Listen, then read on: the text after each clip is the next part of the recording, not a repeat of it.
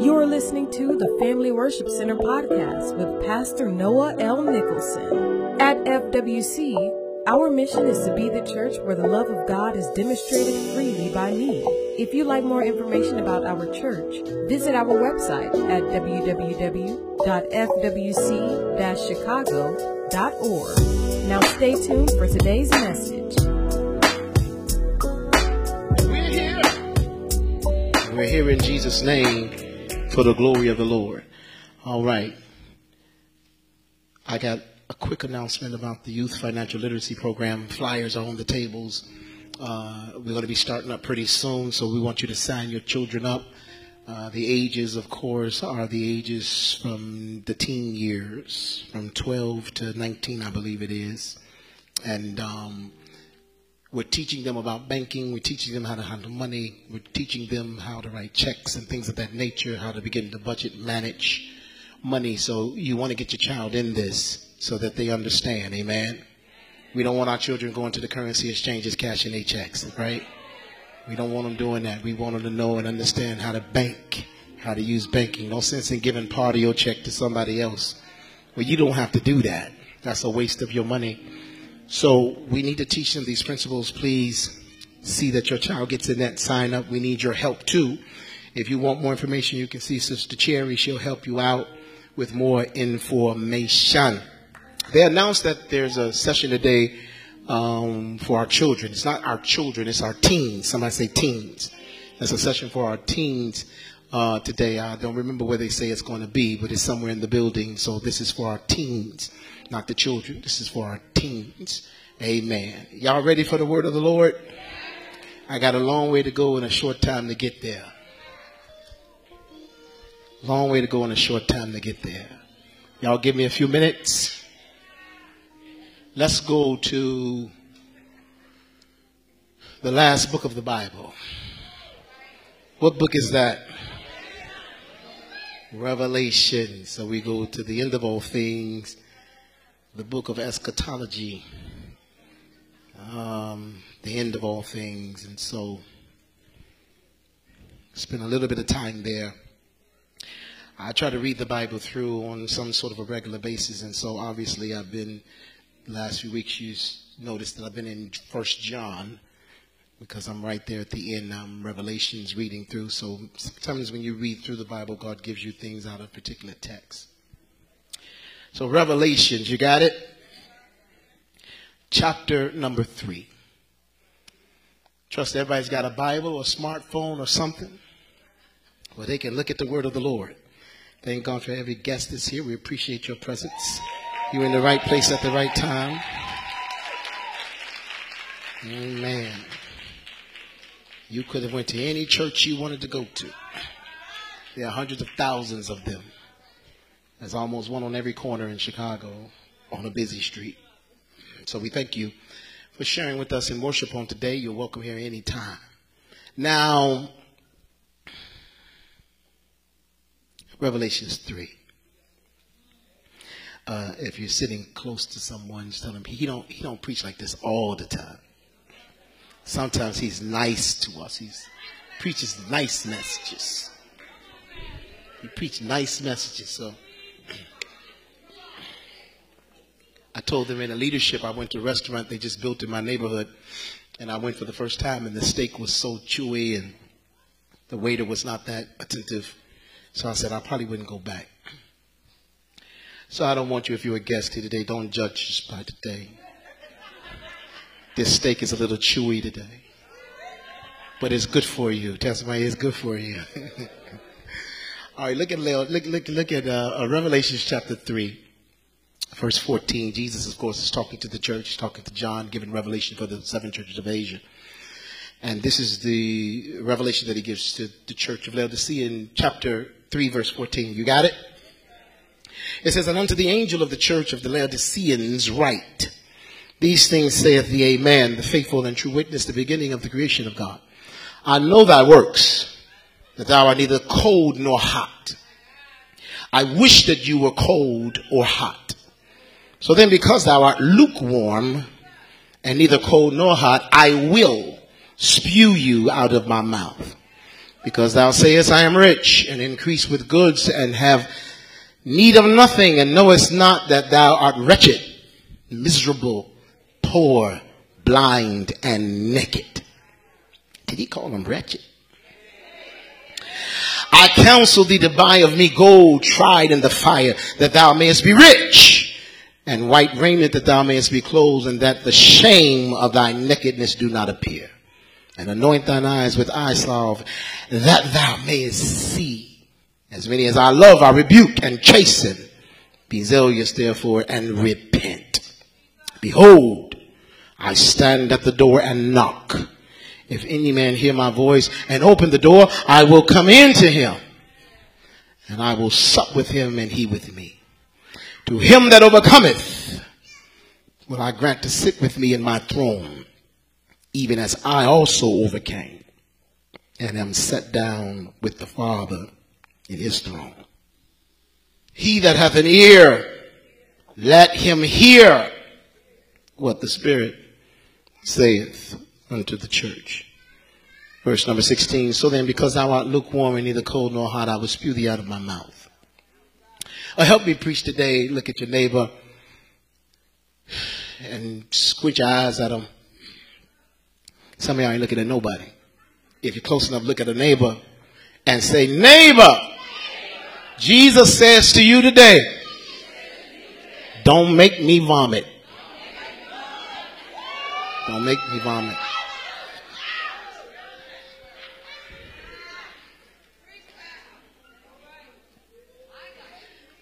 Before we look at this verses and we begin to dig into this a little bit, I think that needs to be a reminder that whenever you look at Revelations, and of course the first few chapters deal with the seven churches that God is unfolding the revelation to. And these churches can be viewed from three different perspectives, and this is important. You need to get this. First of all, these churches can be uh, uh, um, looked at and viewed practically. Somebody say practically. They can be viewed prophetically and they can be viewed personally. First of all, practically, because these are real letters to real historical churches with real problems. And the Bible said that each letter is to be read in every church. Then they can be viewed prophetically. And the reason why we say prophetically is because these letters to these churches also portray uh, the various church history or stages of church history. So, in other words, the church of Ephesus is a particular time in history that represents the church and the body of Christ. And as you go through the list, it's moving through time. Each church has a representation of a particular season of the church age in that time. Laodicean, the Laodicean church pictures the state of the church from about 1900 AD to the rapture. So basically, we're living in the prophetic time of the Laodicean church. It is largely the church as we see it in the world today, and it is, of course, in many ways, an apostate church. An apostate church means that many times uh, churches will veer away from the teaching of the Lord, the teaching of the apostles, and they will gather to themselves uh, teaching. Many times they have thought that they are very wealthy, very rich. They're not poor like the churches before them. And so it is the Laodicean age that we now live in. And thirdly, somebody say thirdly, thirdly, that these letters and these messages of Jesus Christ can always be taken personally by every person in the body of Christ. These letters speak to every Christian and to every church that reads them. They have a word for every individual. They have a word for every individual and they have a word for every church and every congregation. So as we read this, we understand that there are things that God wants us to glean for ourselves as we grow in the things of the Lord. Y'all with me? So then as we study this and we look at this word to the church of Laodicea, a little background helps us to understand what God is saying. First of all, the city of Laodicea was founded by Antiochus II, uh, sometimes between before 235, rather 253 BC. And it was founded and named after his wife. His wife was Leodis, and uh, he named the city after his wife. This particular city was located on a high plateau. Because they were located on this high plateau, they were very secure from an enemy attack. And sometimes when you are secure from the enemy attacking you from the outside, it can cause you sometimes to walk in a pride of security and the attack then has to come from the inside since you are insulated from the outside. Then this city was located on this high mountain, and one of the defensive problems of the city of Laodicea was the fact that there was no ready water source in the city. Water had to be piped in through aqueducts to get to the city. And so they had to have waters, the hot springs of Hierapolis, which was six miles away.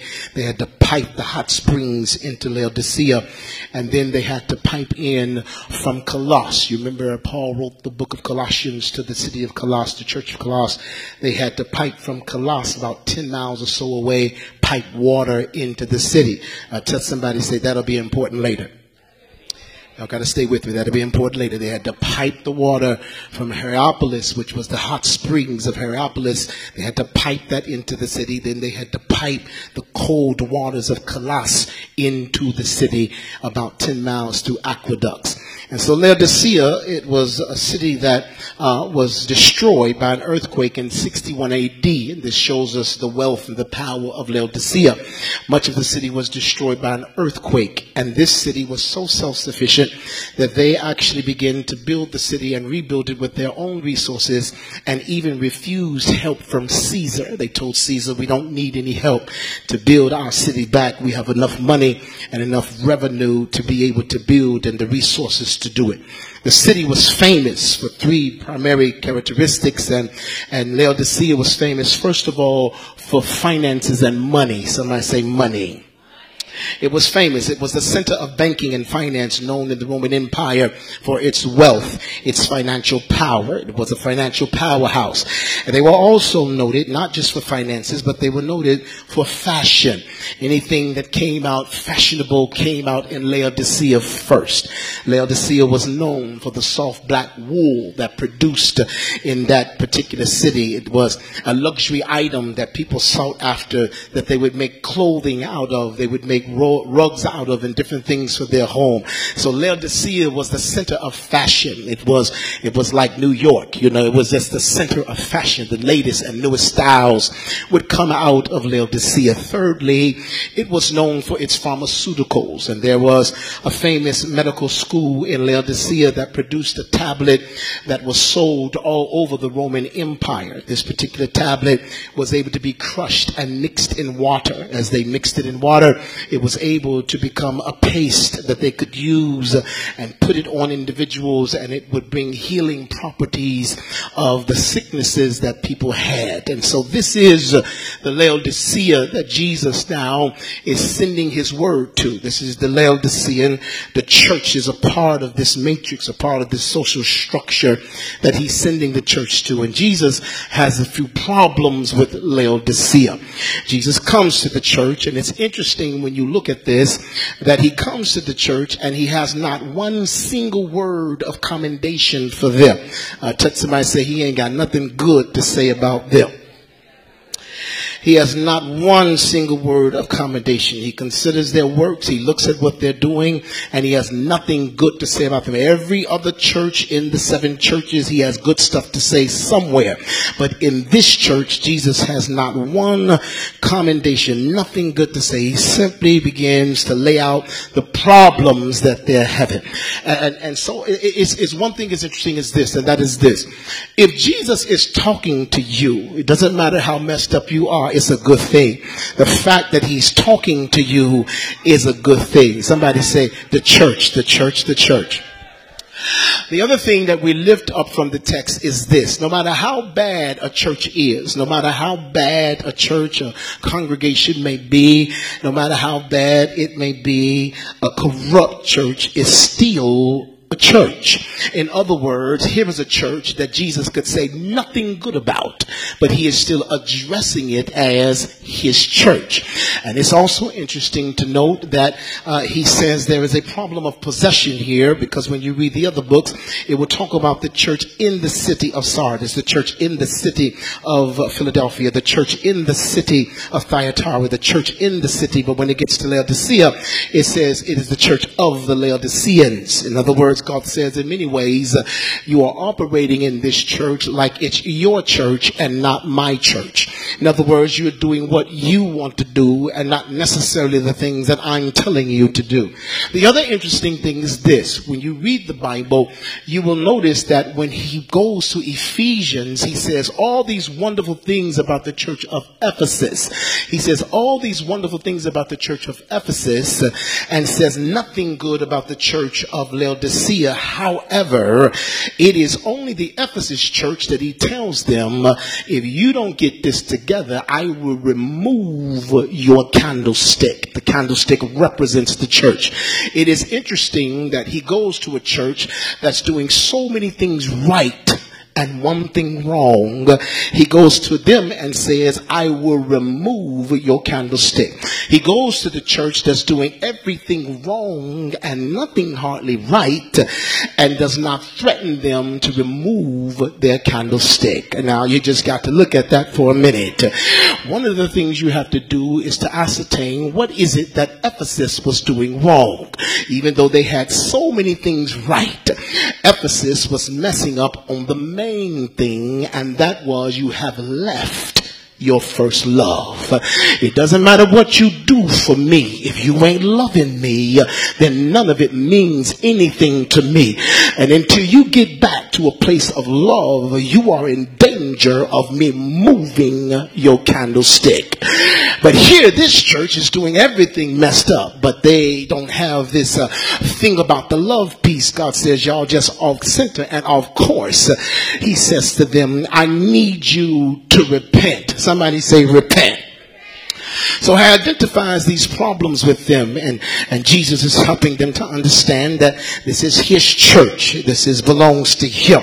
The church does not exist. It is not a platform for somebody to become well known. It's not a platform for individuals to come and set up their own agendas and their own ideas and their own opinions. I'm a pastor. I'm a pastor of a church that God has allowed me to pastor. One of the things that really bother me is when people preach or teach their opinions as though it is the word of God. You cannot preach your opinion in God's church. When you give your opinion, you have to say, this is my opinion. You cannot release it as truth as though everybody ought to follow your opinion because that doesn't help people. What helps people is to disseminate the truth. Only the truth can make you free. I have to be a person, an individual that gives you the truth of God's word. Then you take it and do with it what you will do with it. But you can only make proper decisions about your life if you have the truth. Somebody shout the truth. And so Jesus is saying it is his church. It exists for his glory. And so in his church, we are here to promote him. We're not here to promote the pastor, to promote, promote anyone else. We're here to promote Jesus Christ. Not only do we promote him, but we preach him, we praise him, we publish him. We publish the kingdom of the Lord. We publish the truth of God's word. And that's what the world needs is the revelation of God's truth. And so Jesus is helping them to understand that he's got a problem with them because he said to them that they lack passion. Somebody shout passion. Jesus tells them that uh, they are like the water that's being brought into their city. They have become lukewarm.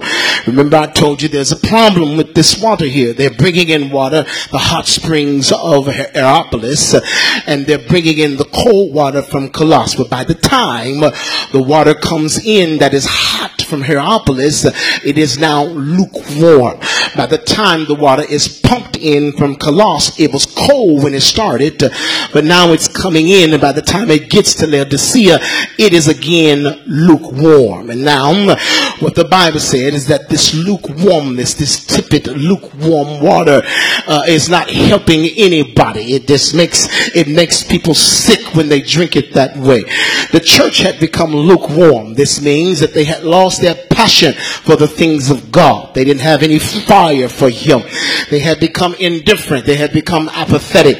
They had reached a place where they were going through the motions, but they were unmoved by the things of God. They were still having church. They were still doing church, but they really wasn't excited about God. They wasn't excited about souls being saved. They, they were no longer excited about the things that God was excited about. They was excited about their wealth. They was excited about their cars. They were excited about what they wanted in their lives. But God was saying, y'all not excited about me. Touch somebody say, got to get excited about him. And so the average church that we look at today in our in our world is a study many times in apathy. They are not exactly uh, dead, but they're still praying, they're still preaching, they're still singing, but there is no fire, there is no excitement, there's no passion of who they serve, there is no passion of what they hear, there is no passion of what they do. So many people will come in church, sit down, they will fold their arms, they will take a posture of relaxation and they will say within themselves, bless me if you can.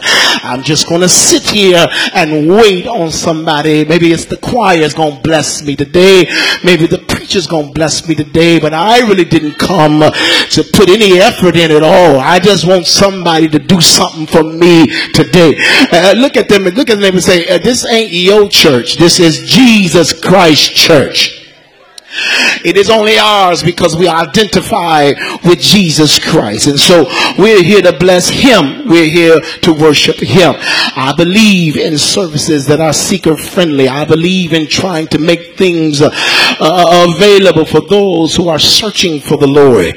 But you cannot get this twisted. The service is not for people really who are seeking the Lord. A worship service is to worship the Lord. So if anybody has to be pleased with what you do.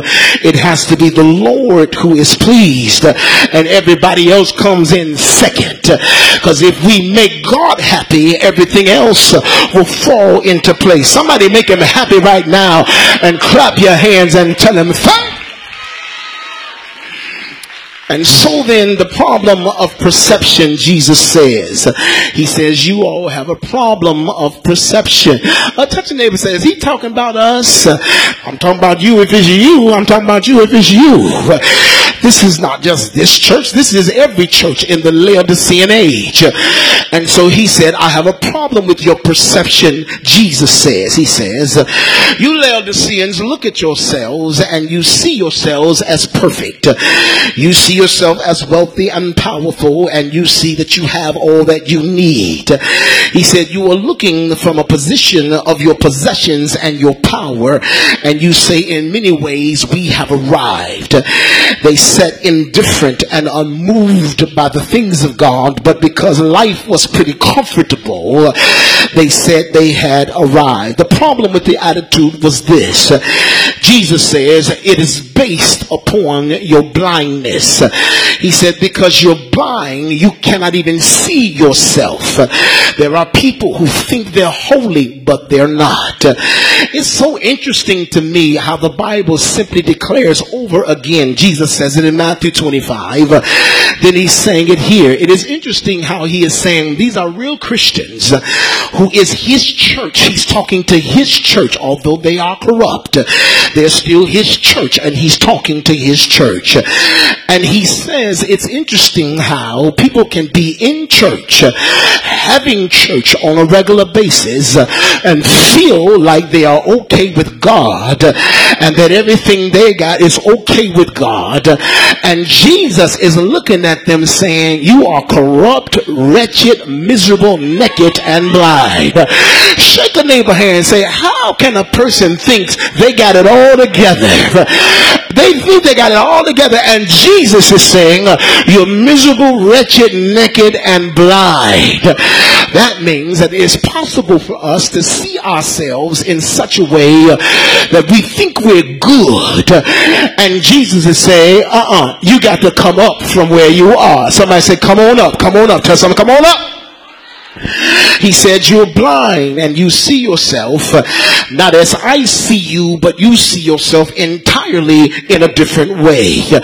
He said, I'm praying, I'm praying that we never become a people that see ourselves through the eyes of success and prosperity because that's what most of the neo-Pentecostalism has become in that churches define themselves by their prosperity. Don't miss it. I love to have prosperity and there is principles in the Bible for it. But just because you don't have a lot of money or a new car does not mean you are not in relationship with Jesus Christ. Because Jesus says, I don't gauge the relationship by how much money you have because money don't excite me. I don't gauge the relationship by how many people in your church. Don't miss it. I want the souls. I would rather have a church with just a few folk that love me than a cathedral with folk that don't love me at all. Oh, y'all think I'm playing? I'm going to show you what I mean. God said, I'll save eight people who want me and I'll kill the whole rest of the world that don't. That's why he says, narrow is the way that leads to me. Broad is the way that leads to destruction. I'm not caught up with numbers. I'm caught up with folk that want to worship and praise me and give me my glory. Because if I want some numbers, I can make another world if I want to make another world. Somebody shout hallelujah. Hallelujah. Ain't nobody going to heaven but those who want to be there. And so the Bible says, he says, you see yourself uh, and you think you have all these things, but what you need is me. You don't need more money. You need Jesus. You don't need bigger house, bigger car. What you need is Jesus. Oh, don't miss it. I want some more money. I want a bigger house. I'll take a bigger car. But that's what I want. What I need is Jesus. Somebody shout Jesus in him. And so he's saying, because you have this view of yourselves, he's saying, you are making me sick to my stomach. He says, when I taste you, I just want to spit you out of my mouth. I've done too much for you for the level of praise and worship that you give to me. You've made other things more important than me. You have apathy. You come to church when you feel like coming. You, you worship when you feel like worshiping. When you don't feel like it, you don't do it. As a matter of fact, uh, I, am not a part of a church like that. I stand outside of that church knocking on the door. Uh, y'all ain't gonna like me, but I gotta preach. Such a neighbor say, it's a little chewy today, but it's good for you. It's good. And so Laodicea, he says to them uh, that there was a prescription for your problems. Uh, he said the church had trouble in, but all hope was not lost. Uh, Jesus says there is a cure for what's going on. I love Jesus. Uh, Jesus never comes and gives conviction without giving the answer to your problem. He never comes and points stuff out and then don't tell you how to correct it. I love being in relationship with people that if they got a problem, they can at least articulate what the problem is and then tell me how I can fix the problem. Don't just walk around with a problem and you don't want to tell me what the problem is. I can't read your mind. Jesus said, I'm going to tell you what my problem is so we can get it together. Slap a neighbor, say, let's get it together this morning. He says, first of all, I'm going to give you the cure. The first cure is his divine appearance on the scene. Here comes Jesus on the scene and says, I am the confirming one. Calls himself the Amen. Amen means so be it, let it be so, or so it is so. What is he saying? I am the Alpha and the Omega. I am the last word of everything. I'm the Amen. That's why when we in church, we say amen. That's it. That's the last word. Touch somebody say Jesus is the last word. I don't care what mama told you. I don't care what daddy told you. Jesus is the last word. He said, let me come in and show you who I am. He comes in and says, I want to confront you because I am also the faithful and the true witness. The church had a vision of itself that was flawed. Sometimes we as individuals individuals have visions of ourselves that are flawed. So Jesus says, I am the faithful and the true witness. Your homies might look at you and say everything's all right. But when you come to me, I'm going to give you the real deal Holyfield. I'm going to tell you what's really going on in your life. Your cronies are making you feel like everything is well. By the same token, sometimes you see yourself less than what Jesus sees you. Folk have talked about you so long and have abused you with their opinions so long that now you think that's who you are. Jesus says, let me tell you who you are. Shake a neighbor's hand and say, you cannot define me. Nothing can be defined by the customers that use it. Y'all ain't with me, but I'm going to preach it anyhow. Nothing can be defined by the customers that use it. You can't define what a thing is because you're a customer. The only one that can define the purpose of a thing has to be the manufacturer of the thing. And when you get the thing, it has a manual that goes with it. And the manufacturer says, if you use this manual, things will work out for you. Now, you can't go listening to somebody. You got an iPad. I remember when the iPhones first came out. I don't see Jasper here today. Uh, maybe he out of town. When iPhones first came out, I got me an iPhone and Jasper Hagen had an iPhone. I'm using the iPhone, you know, it's nice. It's really nice. And Jasper walks up to me and says, Pastor, I see you got an iPhone. I say, yes, I do. He says, how you like? I say, it's okay. It's nice. I like it. He says, you know what? I think that possibly uh, you may not be using it till its fullest potential. Because if you were using it till its fullest potential, you would say better things about it. So you have people in your life that are just users of you. And they define what you really are all about. I'm using the iPhone, but I ain't using it to its fullest potential. He showed me, Pastor, you can download apps on this phone. And when you download the apps, you can almost do anything you want to do. I start downloading apps. I said, shut your mouth. Man, this thing is awesome. Had you read the manual, you would have known it had more ability than what you were pulling out. Give a neighbor high five. Say, neighbor, had you read God's manual on you, you would know you had more potential than what you're living up to right now. Shout hallelujah. Shout hallelujah one more time. Jesus said, I'm the true witness about you. And let me tell you what you ought to be about. He said, I got a divine announcement for y'all. The Lord desires for his church, he says, you need to come and reflect me. Because the water, like y'all's water, is, is lukewarm. They understood that completely. They knew when they drank that water, they just spit it right out their mouth. He said, by the time the water gets to you, it's all messed up. Jesus is trying to tell us, his church, and every individual in here, I want you to be hot or cold. I just don't want you in the middle. You can be hot or you can be cold. I don't know which one you are, but if you're hot, that means you're a healer. The hot waters, the spring waters, people go to them to get healed of ailments. They get healed in the warm, hot waters.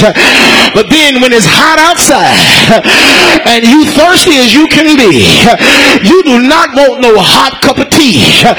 You looking for a cold glass of lemonade. I wish I had some real people. You looking for a cold glass of lemonade or water. Because now you want to be refreshed.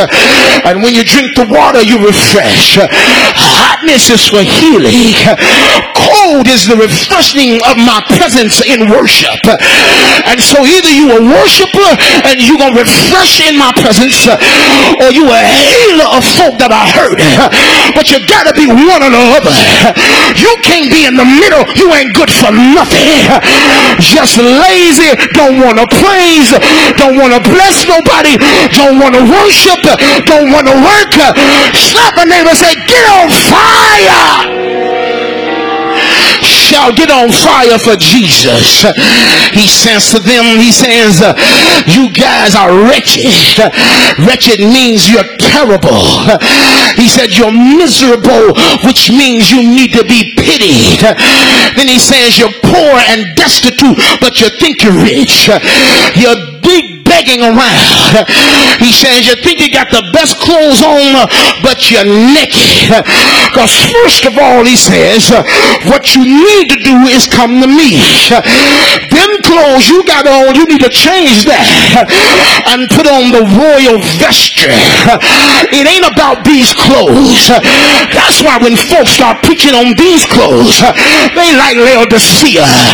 It's not these clothes. It's the clothing of righteousness and salvation.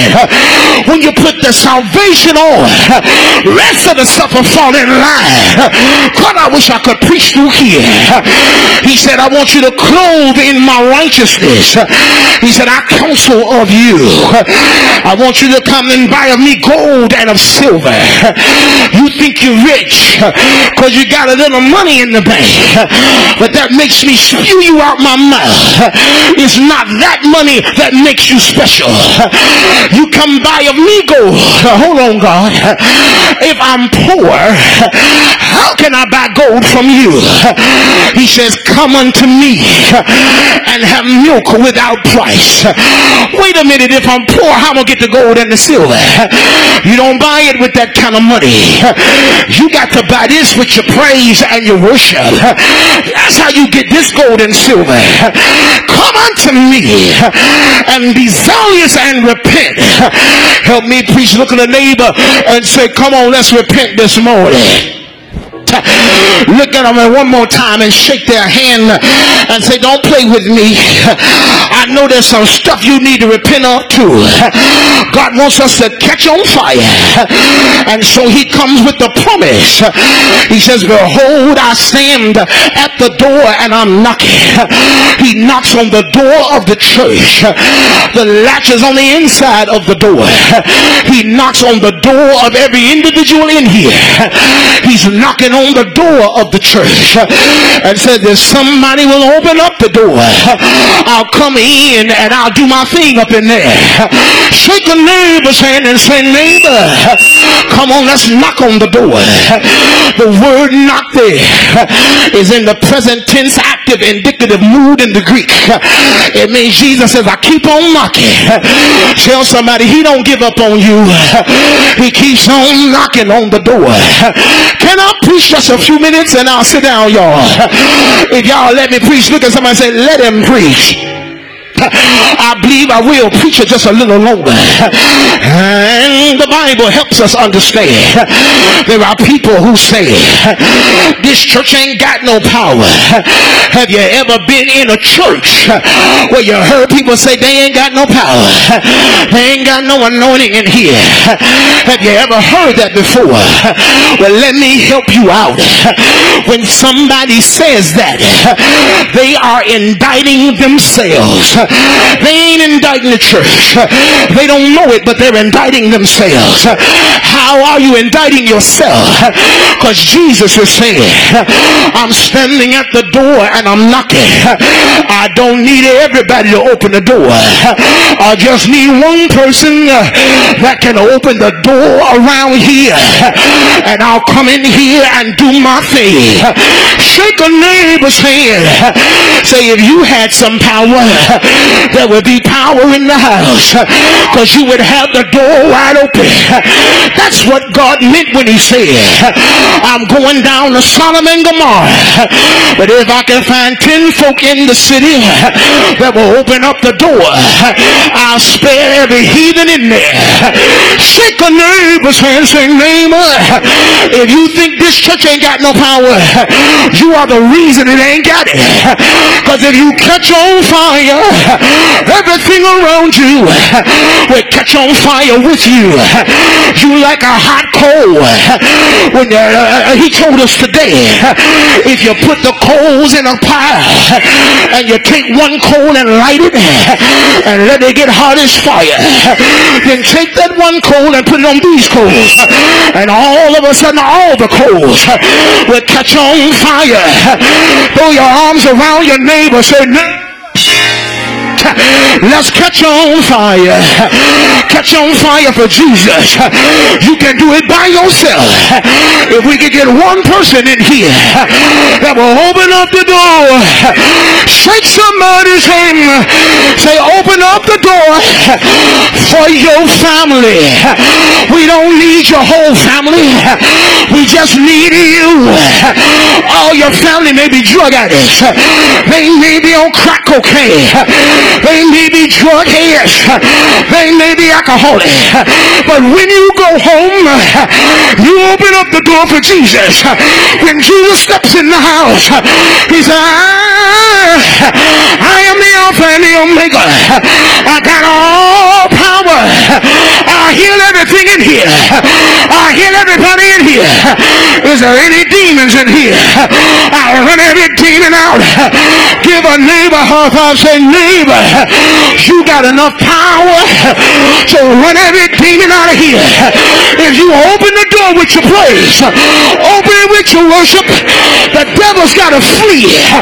He got to run out of here. Shake your neighbor's hand. Say, this church got power. Because I know I'm opening the door. Ah, I'm going to praise him. I'm going to worship him. Somebody give him Tell about three people, open up the door with me. Open up the door with me. Yeah. Yeah. Open it with your worship. Open it with your love. Open it with your repentance. Somebody say, God, I'm sorry. Say, I'm sorry, God, for not being all you created me to be. For not doing all you created me to do. Oh, sorry. Sorry for not loving people.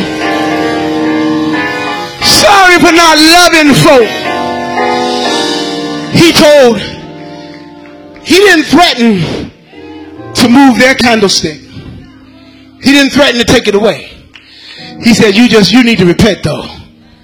But Ephesus was doing everything right. But he told them because you're not doing the main thing, which is loving me and loving people. You're faithful. You give. You're preaching. You're teaching. You're doing all the right stuff.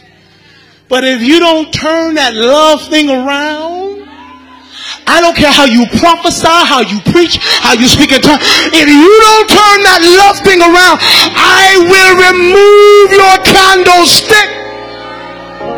I'll take it away. This church was the church. He had not one good thing to say. But they still is church. Shake a neighbor's hand and say, you know what? I might be messed up. I might be messed up, messed up, messed up, messed up. Say, but I'm still in the body of Christ. Say, Jesus is still my Lord. Tell somebody else, Jesus still loves you. He says, now I want you to repent. I want you to come to me and get the gold that I have. Get the clothing that I have. Get what I have for you. So that you don't make me sick no more. But I'm pleased with your worship. I'm pleased with your praise. You're hot or cold. You're either cold and a refreshing drink on a hot day. And that's your worship in the presence of the Lord. Or you're hot because you're a healer and you set other people on fire. But whatever you are, saints, brothers and sisters, ladies and gentlemen, when somebody comes into your presence they ought to leave refreshed by either the hotness of your healing or the coolness of your worship, but they ought to leave better than when they came into your presence. No one left Jesus' presence and didn't feel better except self righteous people who thought they were so holy and couldn't see themselves. But when you begin to see yourself through his eyes, he helps you to know that love is what it's all about. Come on, altar worker. Somebody needs love right now. You need to come to Jesus. Jesus says, listen, I want you to be hot or cold. I just don't want you in the middle. Tell somebody, you got to make up your mind now. There is no middle ground with Jesus. Either you saved going to heaven or you going to hell. I know that's hard, but it's truth. It's just the truth. Either you saved, you've given him your life, you've been baptized in his name, or you lost because there's no middle. The rich man said, let me go back. Jesus says, no, there's no middle ground. Those in the righteous place can't come to you. And those in hell with you can't get over here. Because there is a great gulf fixed. He says, either you're going to be saved. Ain't nobody going to be in heaven but those that want to be there. If I don't want to worship him down here, why would I want to go to heaven for eternity? And live in the earth for eternity with a God that's going to be filling the presence of the earth. And I don't want to give him a praise here. That don't make a lot of sense. So if you're in the room today, you need prayer, whatever your need is, I want you to come get in the house just like those people you see. Listen, the Lord says, let me set you on fire and let the world watch you burn for my glory. Let me show you who you are. Stop being defined by people who use you. They can't define you. You got an iPhone, you're not using it because you don't understand the manual. You, you don't understand all the stuff it can do. It's nice to get around somebody who does understand. That's what church is about. To help you get around those who understand Christ, understand the word, that can help you understand who you really are in Him and not who people have defined you to be. Teach you how to use what you got. You got a, you got a Ferrari, goes 220 miles an hour and you riding around at 55, scared to press the pedal, but you have so much more in you, so much more in your mind, your ability to do. We get excited. Listen, you're in a Maserati or you're in a Ferrari, but you only drive 55 miles an hour. And then here comes somebody that's driving a Cadillac and they're going 160 and you're like, oh my God, look at them fly. They pass you by. And you know what we do? We get excited about what people are doing that's greater than what we're doing, but don't understand that what's in you is greater than what's in them. You driving a car that'll go 210 miles an hour. You just won't use it till its potential. And you're getting excited about somebody else that's doing what you ought to be doing on a whole nother level. But when you start talking to Jesus, he starts showing you who you are and what you have the power to do. Somebody said the power of one. One voice sometimes can change the whole direction of a country. A Martin Luther King, the power of one voice that stands up.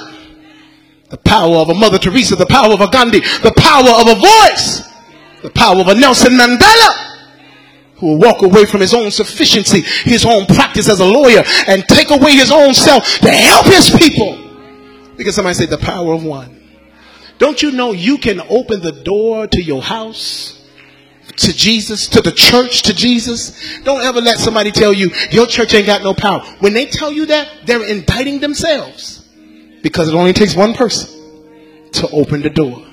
When Peter was standing at the door knocking, they were in there praying for his release. He's standing out there knocking and nobody opens the door.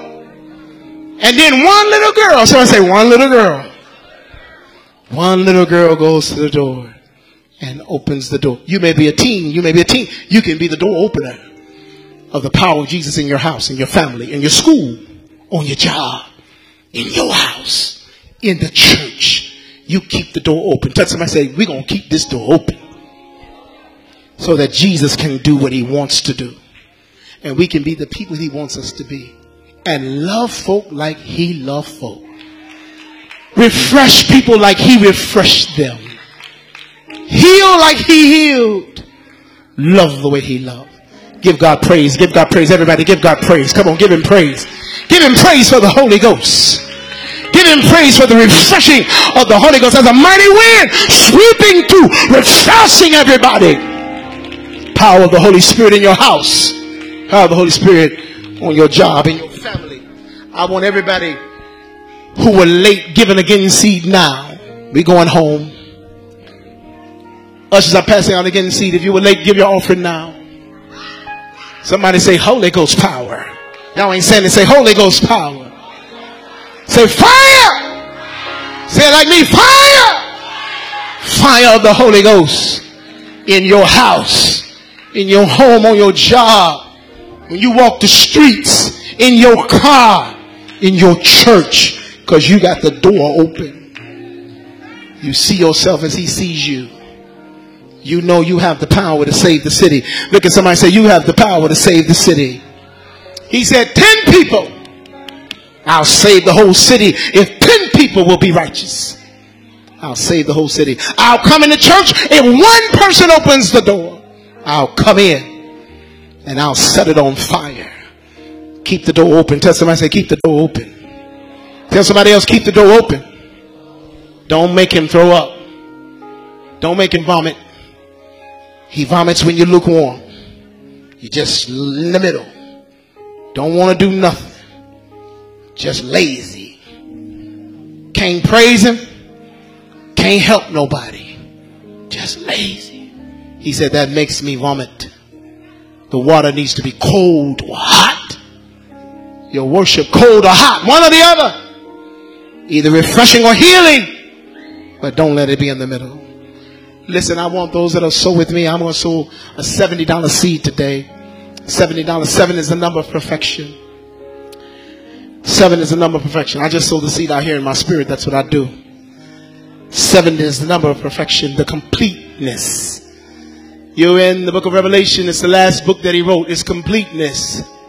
Church of Laodicea is the last church of the seven churches. It's completeness. His revelation is in all the churches. But in this church, he gives this revelation. In the Laodicean church, we live in the Laodicean age is from the 1900s until Jesus comes with the rapture is the Laodicean church age prophetically. And God speaks this message not just to this church, but to all his churches. Not just to his churches, but to each of us individually. Because we are the church of Christ. We are the body of Christ. He speaks to us individually. If you didn't have tithe, if you didn't give earlier, give it now. Lisa will help you if you need Visa, MasterCard. I want those people who will sow a $70 seat with me. Let me see you just jump up, will you please? Just stand on your feet. Let me see you. I see Rebecca. Thanks for listening to Family Worship Center podcast with Pastor Noah L. Nicholson. If you like what you just heard, we hope you'll pass along our web address, fwc-chicago.org, to your friends and colleagues. Be sure to check out our archive section on our website for previous podcasts. Join us next time for another edition of the Family Worship Center podcast.